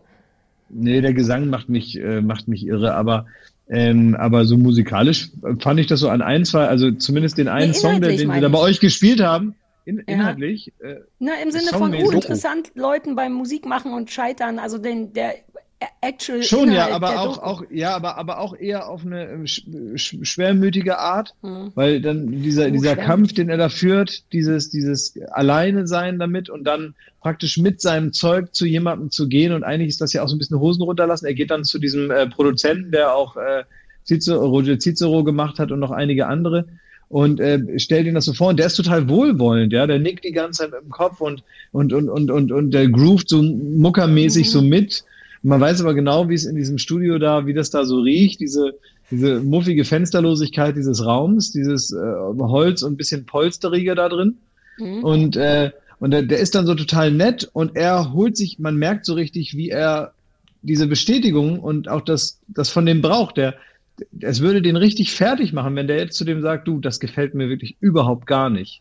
Und das kann der auch nicht sagen. Und dann so professionell kritisiert er dann so zwei Kleinigkeiten, damit man mit, mit der eigentlich nur das Gefühl geben kann, ich habe wirklich zugehört Mhm. und ich laber nicht nur. Also er kritisiert eigentlich nur so zwei Sachen, um darzustellen, dass er sich das aufmerksam angehört hat, um so ein bisschen analytischer zu sein, als jetzt nur persönlichen Geschmack erzählen zu müssen. Ja, stimmt. Der Und das ist so- das ist ein bisschen beklemmend. Diese Zerrung verdient, sagt er. Hat die Genau, Stimme ja, ja, ja, Verzerrung eben. Und das ist ja eine höfliche Formulierung für, really? das finde ich scheiße, aber es war mal anders. es ist ihm zu 80er, was mehr oder weniger heißt, ähm, Mhm. das kriegt man auch moderner hin. Aber all das so, kann ich ne? mir auch nicht gut angucken. Da, auch das ist so. Nee, sag ich ja, das oh, ist- hat was Schwermütiges, finde ich auch. einfach. Ja, und, das es, und man weiß halt von da, es ist noch so ein weiter Weg zu dem, wo er hin will. Mhm. Er kommt mit diesen zwei Songs, die er wirklich aus schwerster Not geboren hat, durch äh, fast zweimonatige, äh, zweimonatige Alkoholsucht oder wie man es nennen soll, Alkoholexzess, hat er diese zwei äh, wirklich wie ein richtiger Künstler äh, ähm, aus der aus dem aus dem unglaublichen Leid diese zwei Songs dann rausgepresst und man und man, man versteht auch, dass er das richtig gut, man weiß aber bei, äh, und bei aller Sympathie, die ich äh, da mit ihm ganz groß hab, weiß man, selbst wenn jetzt alles hundertprozentig super ist, ist es noch so ein weiter Weg, bei dem nicht klar ist, ob er klappt, weil eben dann doch wieder viel Glück und XY-Achse dazugehört und du kannst immer nur diesen, den einen Zähler verschieben und den anderen eben nicht. Und es ist so weit noch, dass ich dir sagen kann, selbst wenn heute alles richtig gut läuft, so gut wie man es sich nur wünschen kann, bei diesem Typen, dem du das jetzt vorspielst, selbst dann hast du jetzt ein Steinchen hingelegt von einem Hochhaus, das du bauen musst. Mhm. Stefan? Ich fand das so erstaunlich, dass wir dabei sind und dass da die Kamera dabei ist in dieser, genau diese Situation, die er da beschreibt, weil das ja klar ist, wie heikel und wie sensibel das ist und genau dieses, ähm, wie ehrlich bin ich da jetzt, wie allein dem zuzugucken, diesem Produzenten oder was der ist, wie der dann beim ersten Hören dieser Songs wieder so mitwippt. Ähm, Mhm. Und es ist so klar, dass das total wichtig ist, jetzt jede Körperregung von dem, wenn er die Musik hört. Und ich finde das, also ja, das ist auch äh, ein bisschen anstrengend, so von der sozialen Situation auch das zu sehen. Und gleichzeitig dachte ich so, wie erstaunlich, da eine Kamera dabei zu haben. Aber das ist dass ja gut, so ne? sieht. Darum geht's Ja. ja. Also das finde ich, muss ich, muss ich ja wirklich sagen, das, Ja, ja. also das ist, äh, was die halt schon schaffen. Und da ist jetzt mal egal, ob einen das Thema jetzt interessiert oder wie man dazu steht oder ob man Musiker ist oder ob die Musik gut ist oder so. Aber eine gute Doku zeichnet sich ja immer dadurch aus, dass man wirklich das Gefühl hat, man ist eigentlich in einem Raum ohne Kamera. Mhm. Und ähm, das ist schon das eine oder andere Mal so jetzt abgesehen von den Sachen, wo, wo er ganz klar gefilmt wird oder auch in die Kamera spricht. Das ist ja jetzt nicht eine von den Dokus, die wirklich nur aus der Vogelperspektive drauf guckt, sondern es wird ja auch mit der Kamera gesprochen und so. Aber ab und zu gibt es so Momente, wo man das Gefühl hat, ja, das geht halt, wenn man das wirklich jahrelang macht und sich komplett an den Zustand gewöhnt hat des Gefilmtwerdens. Ich finde ähm, sonst, ich, ich war überrascht, ich finde die Musik geil.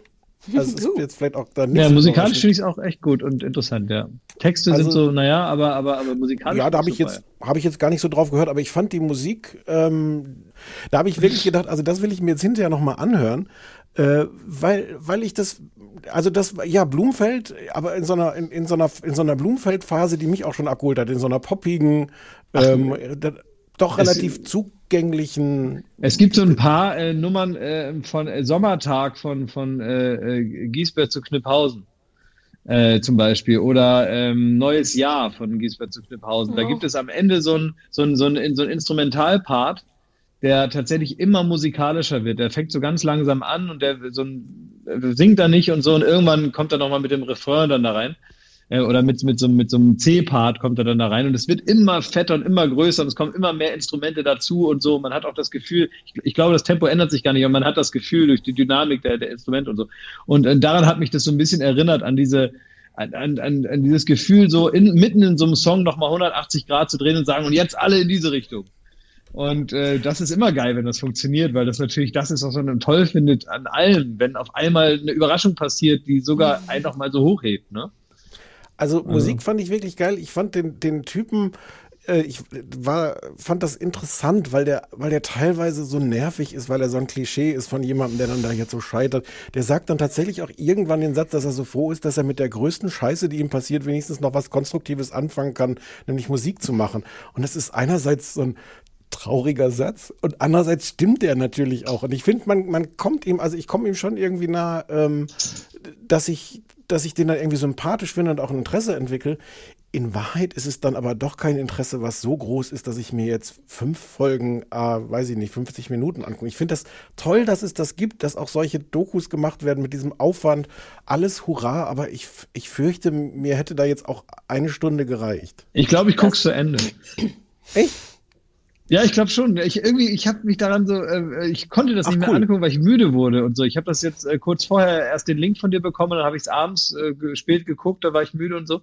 Ähm, aber ich fand es total super. Ich kann mich für sowas manchmal mehr begeistern als äh, für so also ich meine, kann, könnt ihr euch an 24 Stunden Berlin erinnern, an diese 80 Ja. Kamerateams an einem Tag und so. und das war ja nun wirklich, ja, das war geil, aber das war auch viel, ne? Ja, Und, ich habe mir, ähm, hab das mir das neulich nochmal ich komplett durchgeguckt. lassen und wollte es nochmal gucken und habe jetzt schon wieder gemerkt, wie damals bei Six Feet Under, ist mir zu lang her wieder.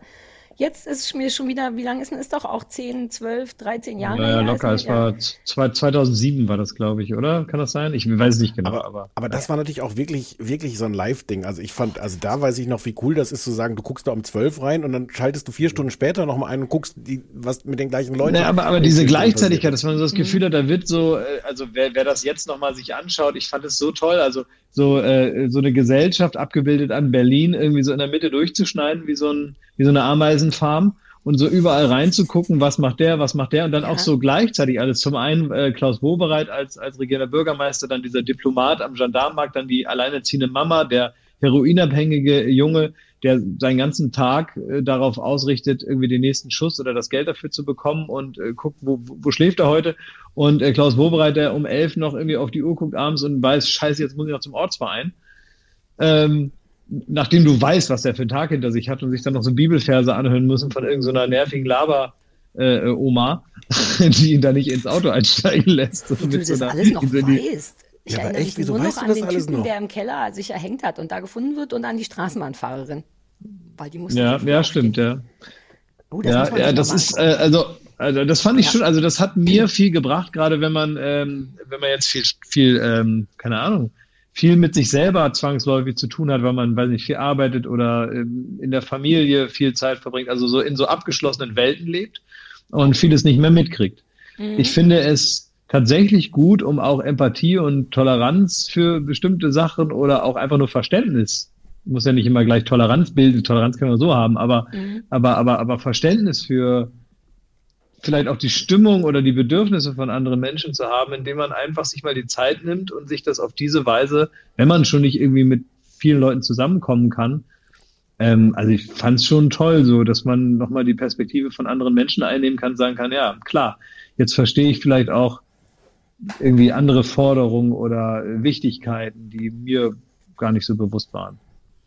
So, Okay, Also, also dafür können Dokus halt gut sein, gerade solche vermeintlich langweiligen Dokus. Ne? Einfach so die Normalität abbilden, die aber eben nicht die eigene Normalität ist, aber Mhm. vielleicht auch super unspektakulär, aber durch die Länge und durch das alles irgendwie dann auch so eindrücklich.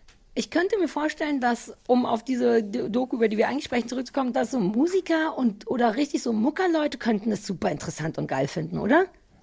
Ja, klar, es Ja, total, ja, weil man das auch kennt. Also ich kenne auch einen, ich kenne einen Typen, der, den jetzt nicht namentlich erwähne, der aber, an den mich das sehr stark erinnert hat. Auch ein absolutes Wunderkind, der dann irgendwann angefangen hat, ähm, hat er auch wieder aufgehört dann, aber zwischendurch hat er dann auch mal praktisch Musik für andere gemacht, ähm, der unglaublich talentiert war, aber immer so ein Tick zu, ich glaube, dem fehlte so das strahlende, sympathische, umarmende, was manchmal so jemand auch braucht, ähm, der so ein großer Popstar werden will. Also ähm, Ich hab's, du redest das, über das war Olli dann Schulz. zu abseitig. nee, der hat ja. Dem fehlt aber Nee, auch nee, das Umarmende. will- Also Olli wen Schulz mit seinen du? langen Affenarmen. Wen meinst Äh, du, wen meinst du? jemand, den man, den kennt man, kennt man nicht, kennt man nicht mehr. naja, ähm, ja, aber offensichtlich. tatsächlich ge genauso sprungbrettartig und ähm, da habe ich das schon mal mitbekommen und so Mhm. und ähm, ja, insofern habe ich da irgendwie Verständnis für und ich finde den Typen irgendwie Finde ich gut. Das fängt halt schon so an. Der läuft da durch den Schnee und sagt dann, es geht nicht anders. Ich muss Musik machen und das ist jetzt nun mal so. Und das ist, ist ja auch nicht schlecht, ne? Also viele Leute, die zerbrechen auch an ihrer Ziellosigkeit. Also das Problem hat er nicht. Nee, aber das, aber das stimmt. Und der, diese, das spürt man natürlich auch. Und das sieht man, man leidet dann mit ihm halt, weil dadurch dann auch klar ist, wie existenziell das ist, wenn das nicht funktioniert. Ähm, aber ich finde das auch sehr überzeugend, dass man das wirklich merkt, okay, das ist, das muss der machen. Punkt. Das ist einfach sein Ding. Das hat er herausgefunden. Da hat er auch festgestellt, da hat er auch so ein, auch so ein Selbstbewusstsein. Der wirkt wahrscheinlich nicht wie jemand, der irgendwo die Tür auftritt und sagt, hoppla, jetzt komme ich, ne? ähm, Wobei, aber, aber sehen. was die, aber, aber was die Musik anbetrifft, weiß er halt irgendwie, da kann er was und da, da, ähm, so, das finde ich schon irgendwie immer toll. Vielleicht ist es auch, weil es mich rührt, wenn jemand äh, weiß, was er machen möchte oder so. Wenn Mhm. diese Frage schon mal abgehakt ist. So, äh, und egal was es ist. Und wenn es, wie du gerade sagst, S-Bahn-Fahrer ist, wenn man sagt, wenn ich das mache, fühle ich mich super. Ja. Also das läuft auf Dreisat. Wie heißt es nochmal? Wie heißt, was wir besprechen? Das Die Leben Band heißt Voltaire wie ein Fremder. Voltaire. Voltaire. Genau, Ist wie ein Fremder, eine deutsche Popmusikgeschichte. Es ist auch nicht, es ist nicht der knalligste Name, oder? Es ist nicht wie Blood Nee, and Beer. Immer Man noch muss da, also Lieblingsname. bei Namen muss ich wirklich sagen, man muss, man muss äh, immer genau draufschreiben, was es ist. Bei sowas. Aber ey, jetzt lass uns mal, also ich meine, es passt halt auch genau zur Doku, finde ich, der Name. Das wäre doch jetzt total absurd gewesen, wenn das jetzt eine, eine Aufregung Ja, aber wenn man will, dass das, nee, das, da, da muss man das Scheitern noch mehr rausarbeiten. Vielleicht will man Also das nicht. Wort. Scheitern Also- im Titel hätte, hätte schon geholfen, Ja. hätte es auch für mich sofort attraktiv Der größte gemacht. Popstar, der nie einer wurde. So. So, ja. ich, wir schlagen das hiermit mal vor. ja, drei Sowas in der Art, keine Ahnung. Irgend, irgendwas, ja gut, aber, aber, aber, aber, aber da würde ich schon tatsächlich, die, also was ist das Tolle an der, an der Doku, dass er sich so die Karten gucken lässt. Und Ja. das darf man nicht so verschwurbeln, das ist ja auch schade. Nee, dann hilft es auch nicht, eine deutsche Popmusikgeschichte darüber zu schreiben. Nee, eine deutsche Popmusikgeschichte ist ja irgendwie äh, jeder, der mal irgendwie zwei erfolgreiche Alben hatte. Ich finde, das ist auch ein eben nicht, klassischer ne? 2005er Name. Ich finde, er ist nur konsequent. Ich finde, er passt sehr gut zur Doku. Lass es uns Man jetzt hätte ja mit beenden. Ich Kuttner muss auch irgendwas erstens, im Titel machen können. ich muss äh, auf die Toilette und ich habe extra Toilette gesagt, weil das, glaube ich, besser klingt als Toilette. Der Klaas muss jetzt noch sagen, was er ja, aus Italien ja. Und Frau Kimmel. Und ich, genau, aus Italien hat er was mitgebracht. Ja. Na, eine italienische Serie, also ich weiß nicht, ob es eine Co-Produktion ist, aber zumindest ähm, italienische Produktion. Äh, unter anderem, ähm, das ist ähm, ähm, Savioni, Roberto Savioni, oder warte, ich gucke nochmal genau nach, ich, ich, krieg's mal durcheinander mit tatsächlich einem Nachbar von mir. Der heißt so ähnlich. Und deswegen muss ich immer gucken, äh, was das wieder jetzt wirklich heißt. Warte mal eben. Der heißt äh, da.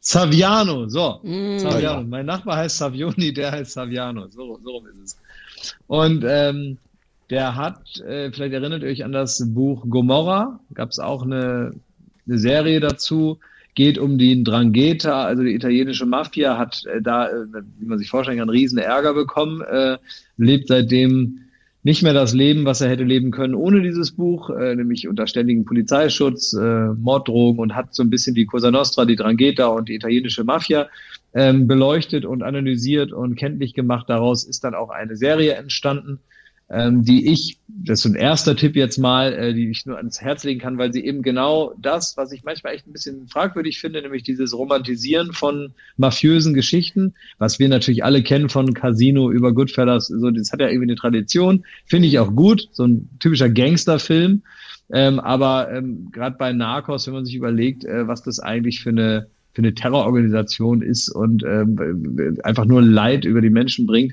ist es manchmal schon na, zumindest mal die Erwähnung wert, dass nicht immer alles so wahnsinnig äh, stilvoll und cool äh, ablief, wie es da manchmal auf, äh, aufgetischt wird, ja. So, und äh, was er gemacht hat, ist eine Serie, die heißt Zero, Zero, Zero, und das ist eigentlich ein Sachbuch. Das ist eigentlich die Vernetzung oder die Analyse des weltweiten Kokainhandels. Wo geht's los? Wo geht's hin?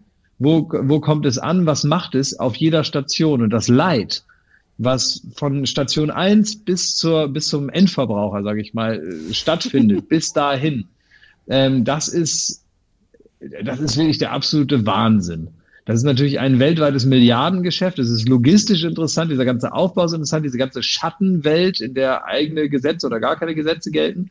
Äh, Das ist total interessant. Und dann gibt es jetzt eine Serie, und ich habe mich gefragt, wie macht man das? Das eigentlich nur ein Sachbuch, was total interessant ist. Also währenddessen kann man alles googeln und man findet wirklich raus, wie das, während wir hier so unser normales Leben machen, wie das so zeitgleich stattfindet. Und man kriegt es nicht so richtig mit, wenn man sich damit nicht beschäftigt. Ähm, aber man kann in dieser ganzen Kette, wenn man möchte, halt irgendwo auch einsteigen. Mhm. Was Wahnsinn ist, wenn man auf einmal weiß, was da, was da eigentlich für nötig ist oder wie das alles funktioniert. Und dann wurde sich natürlich rund um diesen ganzen Ablauf, auch um diese Kette, noch eine, eine, eine Handlung ausgedacht, die vielleicht hier und da in dieser Komprimiertheit, was diesen beiden Menschen da am Ende passiert, vielleicht ein bisschen ungewöhnlich ist, dass all das diesen Menschen passiert. Ähm, aber in der ganzen Organisation, in der Systematik von weltweiten Kokainhandel passiert es, passiert jede einzelne Sache auf jeden Fall einzelnen Menschen. Mhm. Jetzt ist es zusammengefasst auf ein Geschwisterpaar, die ähm, äh, mit dem Vater gemeinsam eigentlich nur ein Containerschiffunternehmen haben, die natürlich eine, wie ihr euch vorstellen könnt, eine große Rolle spielen im Kokainhandel, denn auf Containern wird das Zeugs eben in die ganze Welt ver ver verladen, unter anderem.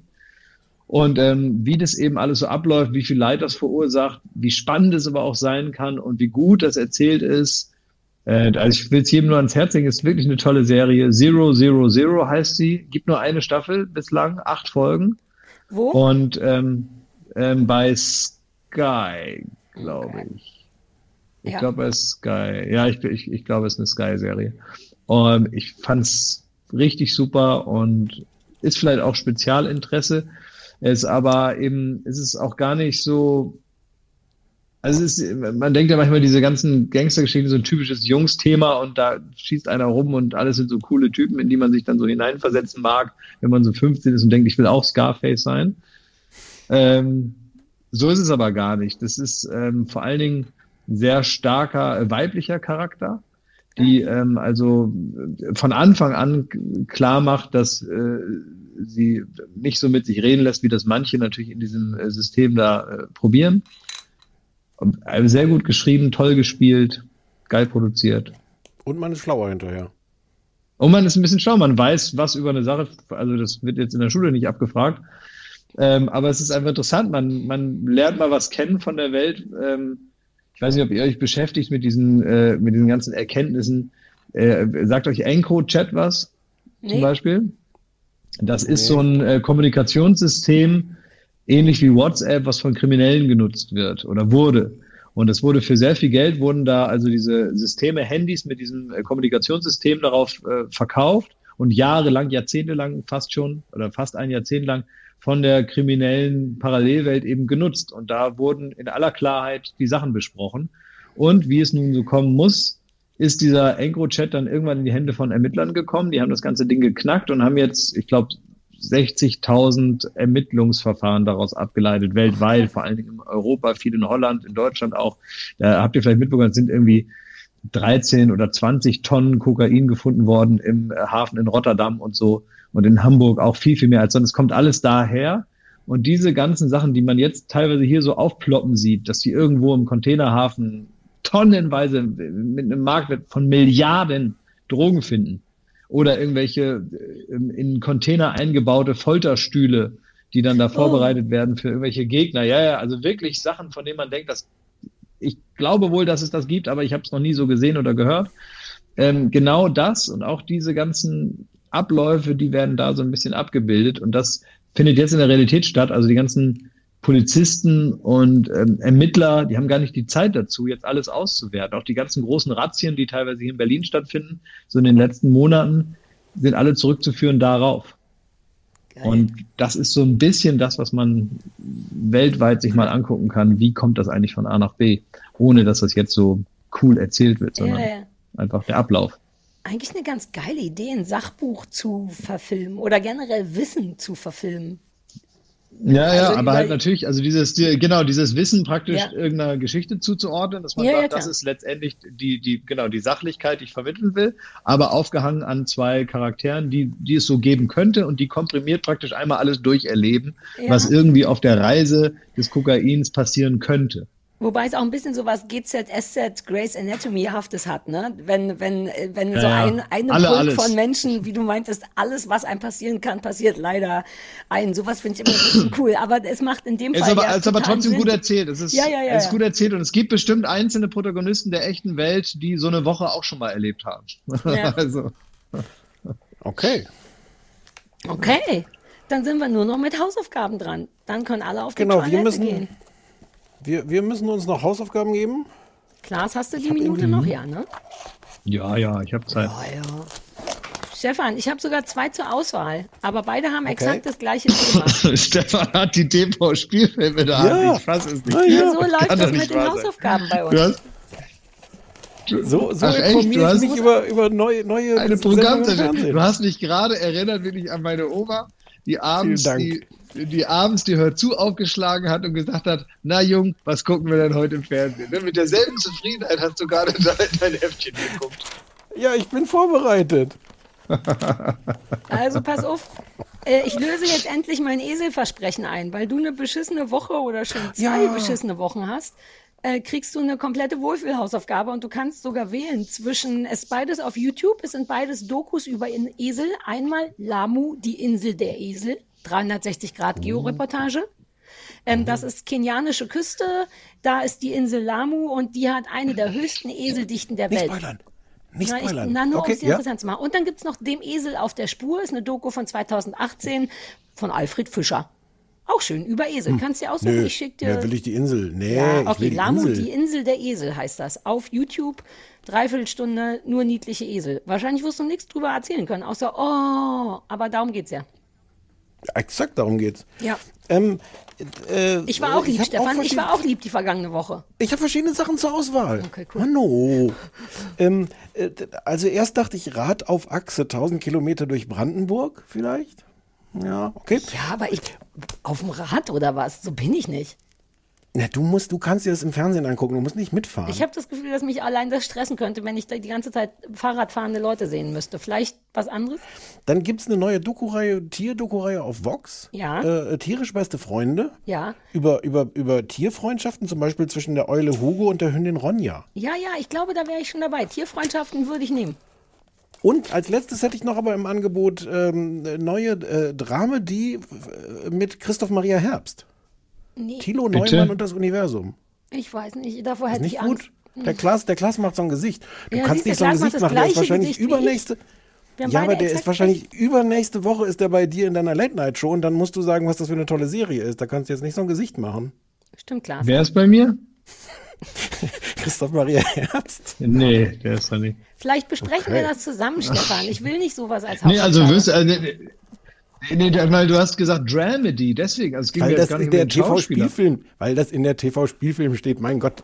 Ich Aber Dramedy, das, da denke ich immer direkt, oh nee, also entweder Drama oder Comedy, aber Dramedy, Christoph Maria Herbst als Lehrer, der am Leben verzweifelt, bevor er eine unerwartete zweite Chance erhält. Es wäre wirklich gemein, Serien nach der Beschreibung der TV-Spielfilm zu beurteilen. Aber guckt Ja, aber- ruhig diese Tiersache. Ich gucke die Es Tiersache okay. und vielleicht besprechen wir aber diese Sache, die, diese Dramedy-Geschichte. Übrigens kann ich euch noch mal nachher. was sagen. Ja, Darf ich bitte. euch noch mal was sagen? Ab dem 19. Mai, ne, möchte ich nur mal sagen, ab dem 19. Mai läuft in Doppelfolgen Check Check ab Viertel nach äh, 10, Staffel 2, auch pro 7 nämlich. Jetzt weiß ich, warum dich das Thema Flughäfen vorhin so getriggert hat und wie, und wie schwer das ist, das so nachzubauen, dass das aussieht wie ein richtiger Flughafen. Also Flughäfen gibt's, ne? Wir halten fest, 19. Mai pro 7, Check Check, zweite Staffel. Ja, genau. Zweite Wer Staffel. den- Dritte drehen wir gerade. Oder den kostenlos seiner, auf Join. in seiner Herzlosigkeit mal sehen will, geht vor einen Berliner Hauptbahnhof und macht Foto, schmutzige Fotos mit seiner Bronzestatue, die da jetzt steht. Und Ja. ähm, Klaas, schön, dass du da warst. Es hat lange gedauert, aber es hat sich richtig gelohnt. Ja. Äh, Mir hat es voll Spaß gemacht, aber ich, ich, äh, ich denke immer, ich weiß nicht, ob ihr das auch noch habt, ähm, ihr, ihr abgewichsten Podcast-Mäuse, ob ihr das nach einigen, einigen Jahren auch noch habt, so, dass man dann so viel gequatscht hat, dass man sich nicht mehr an den Anfang erinnern kann und einen so ein Unbehagen überfällt, weil man vergessen hat, was man gesagt hat. Kennt ihr Nö. das? Ne, nur ohne Unbehagen. Also vergessen ja, Unbehagen nein. Ja, ich höre okay. mir das Ja, auch gut, nicht nochmal an. Also ich bin ja, ich weiß Nee. nicht, bist du so jemand, der Nee, das so finde ich auch bizarr. Ja, aber dann Nein, ist doch egal. Ich würde mir auch keine Sendung nochmal. Ich würde auch nie so eine ganze Sendung Joko und Klaas gegen ProSieben durchhalten. Ich auch Das ist nicht. ja langweilig, ja wenn man weiß, wie es ausgeht. Ja, du natürlich auch nicht, aber ja klar. Aber, aber wie, wie knallevoll du diesen Podcast jetzt hier mit, mit Relevanzfolge ge- und Politik und so, wir haben noch nie so, so, so relevanten Scheiß geredet. Ina Wieso? Über. Koks habe ich geredet. Ja, aber haben auch über Kokain und alles. Du Also- hast super schlaue Sachen gesagt.